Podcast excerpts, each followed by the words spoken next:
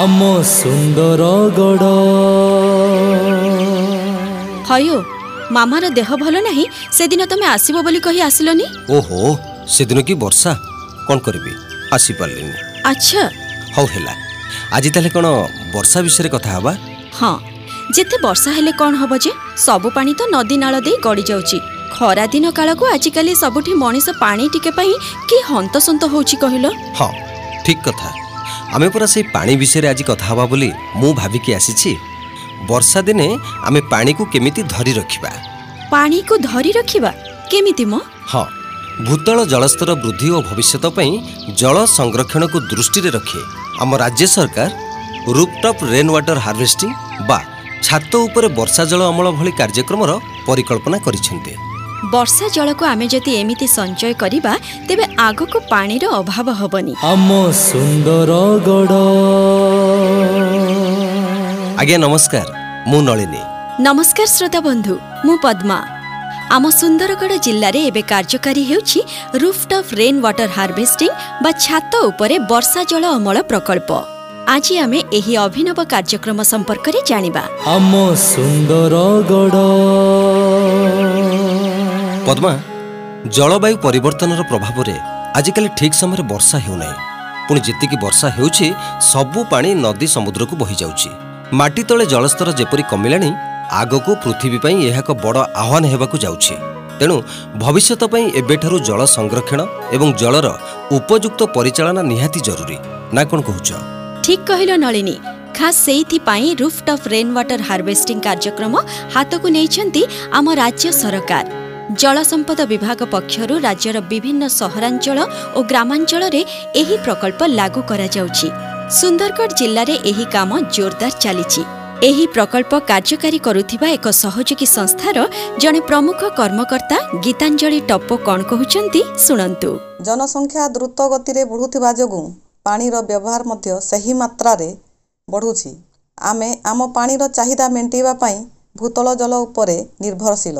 ଏଥିପାଇଁ ଭୂତଳ ଜଳ ସ୍ତର କମିବାରେ ଲାଗିଛି। ଏହି ଭୂତଳ ଜଳ ସ୍ତରକୁ ମେଣ୍ଟେନ୍ କରିବା ପାଇଁ rain water harvesting for ground water recharge project କରିବା ଜରୁରୀ। ଆମର ଲକ୍ଷ୍ୟ ହେଉଛି ଏହି ପ୍ରୋଜେକ୍ଟ ଜରିଆରେ ଭୂତଳ ଜଳ ସ୍ତର ବୃଦ୍ଧି କରିବା।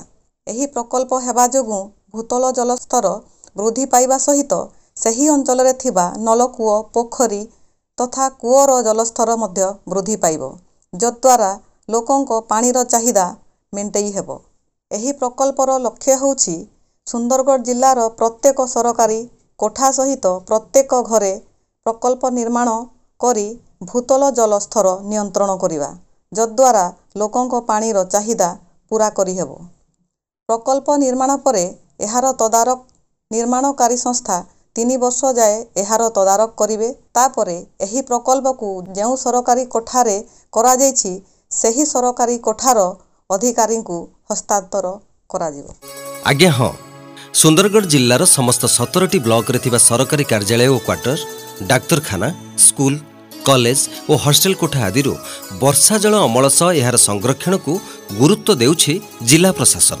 ହଁ ଶ୍ରୋତା ବନ୍ଧୁ ଜଳ ସଂରକ୍ଷଣ ଦିଗରେ ସଫଳତା ପାଇବା ପାଇଁ ସବୁ ସରକାରୀ କାର୍ଯ୍ୟାଳୟର କୋଠା ଉପରେ ରେନ୍ ୱାଟର ହାର୍ଭେଷ୍ଟିଂ ପ୍ରକଳ୍ପ ପର୍ଯ୍ୟାୟକ୍ରମେ କାର୍ଯ୍ୟକାରୀ ହେଉଛି। ଏଥିପାଇଁ ଆର୍ଥିକ ସହାୟତା ଯୋଗାଇ ଦେଉଛି ସୁନ୍ଦରଗଡ଼ ଜିଲ୍ଲା ଖଣିଜ ପ୍ରତିଷ୍ଠାନ ବା ଡିଏମ୍ଏଫ୍। ସୁନ୍ଦରଗଡ଼ ଜିଲ୍ଲାର ବରଙ୍ଗା କଛାର ପ୍ରାଥମିକ ସ୍ୱାସ୍ଥ୍ୟ କେନ୍ଦ୍ରର ଛାତରେ ଏହି ପ୍ରକଳ୍ପ କରାଯାଇଛି। ଏଥିରୁ କ'ଣ ଫାଇଦା ମିଳିବ ସେ ସମ୍ପର୍କରେ ସ୍ଥାନୀୟ ଡାକ୍ତର ସୁସ୍ମିତା ପଟେଲ କ'ଣ କହିଛନ୍ତି ଚାଲନ୍ତୁ ଶୁଣିବା। ଏଠି ବୋରୱେଲ୍ ଅଛି କିନ୍ତୁ ବୋରୱେଲ୍ରୁ ପାଣି ବାହାରୁନି।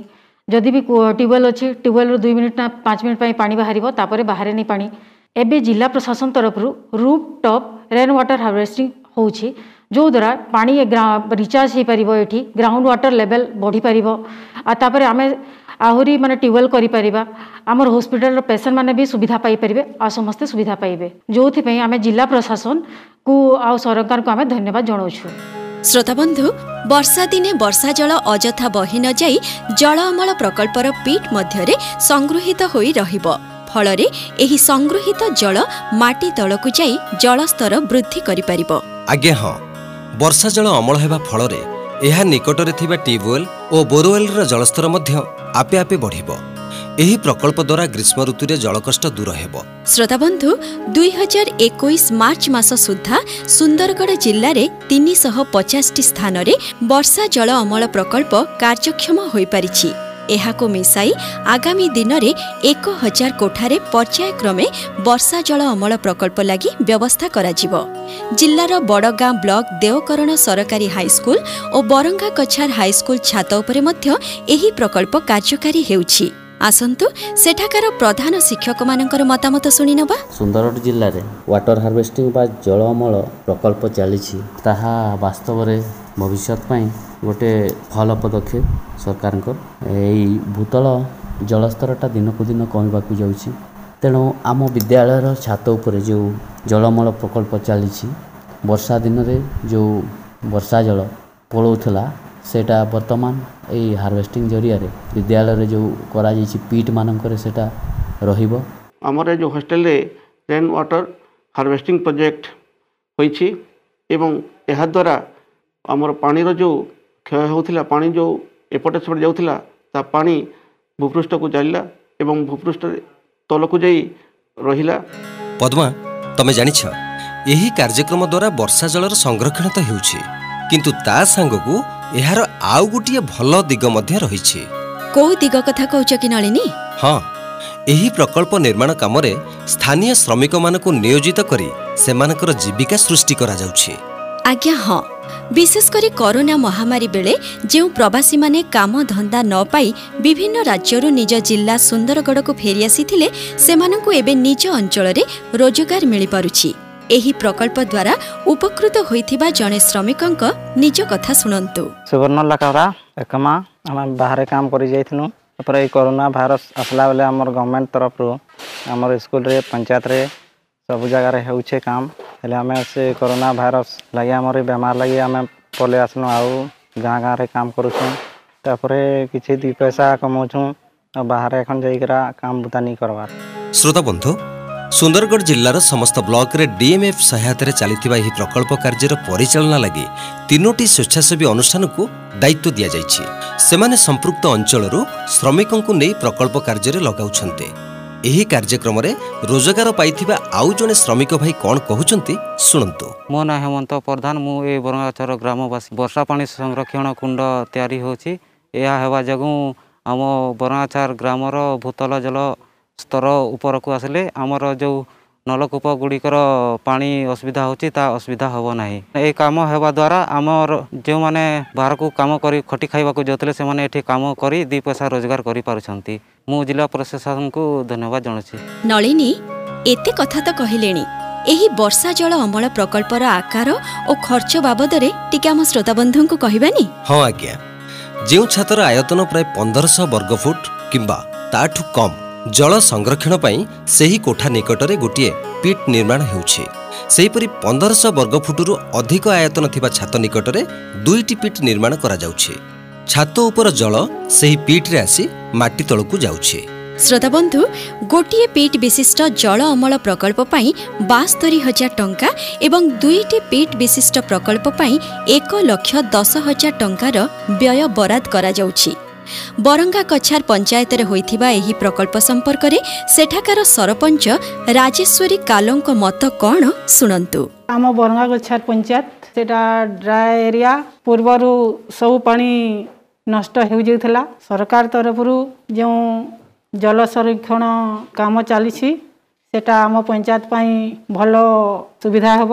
ପଦ୍ମା ଏଭଳି ପରିବେଶ ଅନୁକୂଳ କାର୍ଯ୍ୟକ୍ରମକୁ ପ୍ରଭାବଶାଳୀ କରିବା ପାଇଁ ସାଧାରଣ ଲୋକେ କିପରି ନିଜ ନିଜ ଘର ଛାତ ଉପରେ ବର୍ଷା ଜଳ ଅମଳ କରିବେ ସେଥିପାଇଁ ମଧ୍ୟ ସଚେତନ କରୁଛି ପ୍ରଶାସନ। ଆଜ୍ଞା ହଁ। ଆଗାମୀ ଦିନରେ ବର୍ଷା ଜଳ ଅମଳ ପ୍ରକଳ୍ପ କାର୍ଯ୍ୟକ୍ରମକୁ ଆହୁରି ବ୍ୟାପକ କରିବା ସହ ହ୍ରାସ ପାଉଥିବା ଭୂତଳ ଜଳର ଭରଣା କରିବାକୁ ଲକ୍ଷ୍ୟ ରଖିଛି ସୁନ୍ଦରଗଡ଼ ପ୍ରଶାସନ। ଆମ ସୁନ୍ଦରଗଡ଼। ଶ୍ରୋତା ବନ୍ଧୁ ଏବେ ତ ସମୟ ହେଇଗଲାଣି। ଆମ କାର୍ଯ୍ୟକ୍ରମ ସାରିବା ପୂର୍ବରୁ ସୁନ୍ଦରଗଡ଼ ଜିଲ୍ଲା ହେଲ୍ପଲାଇନ୍ ନମ୍ବର ଟିପି ରଖନ୍ତୁ ଆମ ଟୋଲ୍ ଫ୍ରି ନମ୍ବରଟି ହେଲା ଏକ ଆଠ ଶୂନ ଶୂନ ତିନି ଚାରି ପାଞ୍ଚ ସାତ ଚାରି ଛଅ ଏକ ଆମ ସୁନ୍ଦରଗଡ଼ କାର୍ଯ୍ୟକ୍ରମକୁ ଆଜି ଏଇଠି ରଖିବା ଆଜ୍ଞା ହଁ ପୁଣି ଏକ ନୂଆ ବିଷୟ ଧରି ଆର ସପ୍ତାହରେ ଆମେ ପହଞ୍ଚିବୁ ଆପଣଙ୍କ ପାଖରେ ବିଦାୟ ଦିଅନ୍ତୁ ନମସ୍କାର ନମସ୍କାର ଆମ ସୁନ୍ଦରଗଡ଼ ଆମ ସୁନ୍ଦରଗଡ଼